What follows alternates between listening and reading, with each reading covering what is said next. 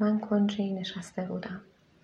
سردم بود و دستور دادم فنجان دیگری از آن جوشانده مریم گلی برایم بیاورند. دلم می‌خواست بروم و بخوابم ولی در برابر خواب و خستگی و پکری اول صبح مقاومت می‌کردم. از پشت شیشه های کدر پنجره به بندر که بیدار می‌شد و با صدای سوت کشتی ها و جیغ و داد گاریچی ها و قایقران ها زوزه می‌کشید نگاه می‌کردم و از پس نگاه کردم شبکه ای از تور نامرئی بافته از آب دریا و باران و فکر حرکت خودم. دلم را در تارهای فشرده خویش به هم پیچید.